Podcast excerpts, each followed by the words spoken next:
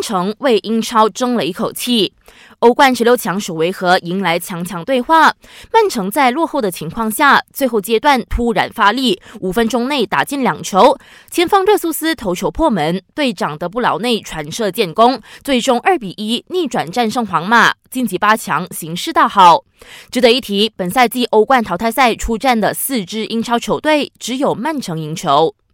意甲领头羊祖云杜斯进攻乏力，零比一不敌里昂，六年来首次在欧冠全场没有射正，将晋级悬念留到次回合。